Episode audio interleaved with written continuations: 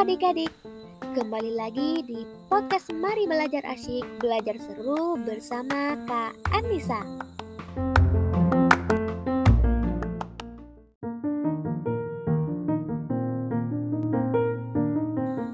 Pada episode sebelumnya, adik-adik sudah belajar mengenai gangguan kesehatan pada organ peredaran darah manusia.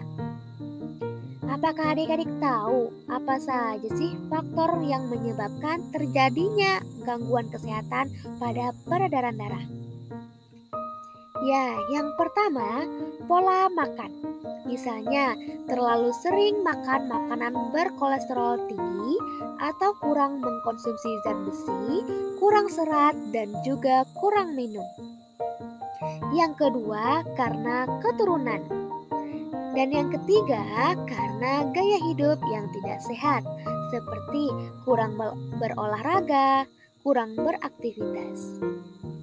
Nah, untuk menghindari berbagai gangguan kesehatan, tentu kita harus dapat memelihara dan menjaga kesehatan tubuh.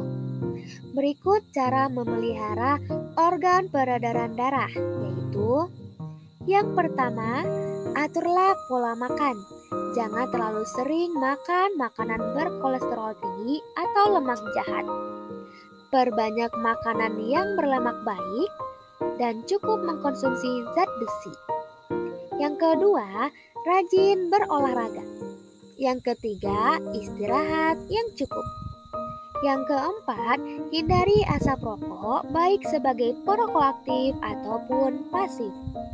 Yang kelima, kelola hati atau stres.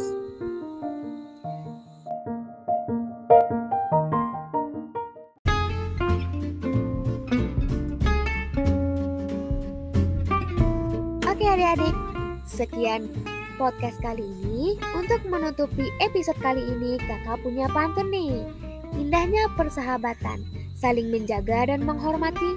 Jagalah kesehatan, jangan sampai mengobati. Bye bye.